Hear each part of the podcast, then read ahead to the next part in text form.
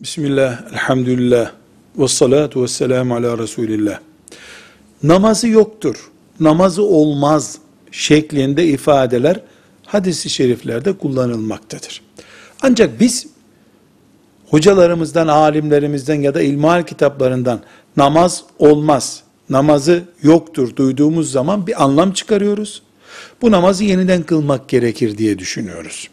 Ama Resulullah sallallahu aleyhi ve sellemin hadislerindeki bu anlam özellikle sevabı gitmiş bir namaz olur.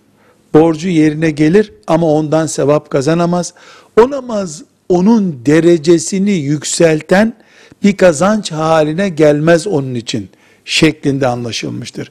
Yani şu işi yapanın namazında hayır yoktur ifadesi o namazdan beklediği sevabı kazanamaz şeklindedir.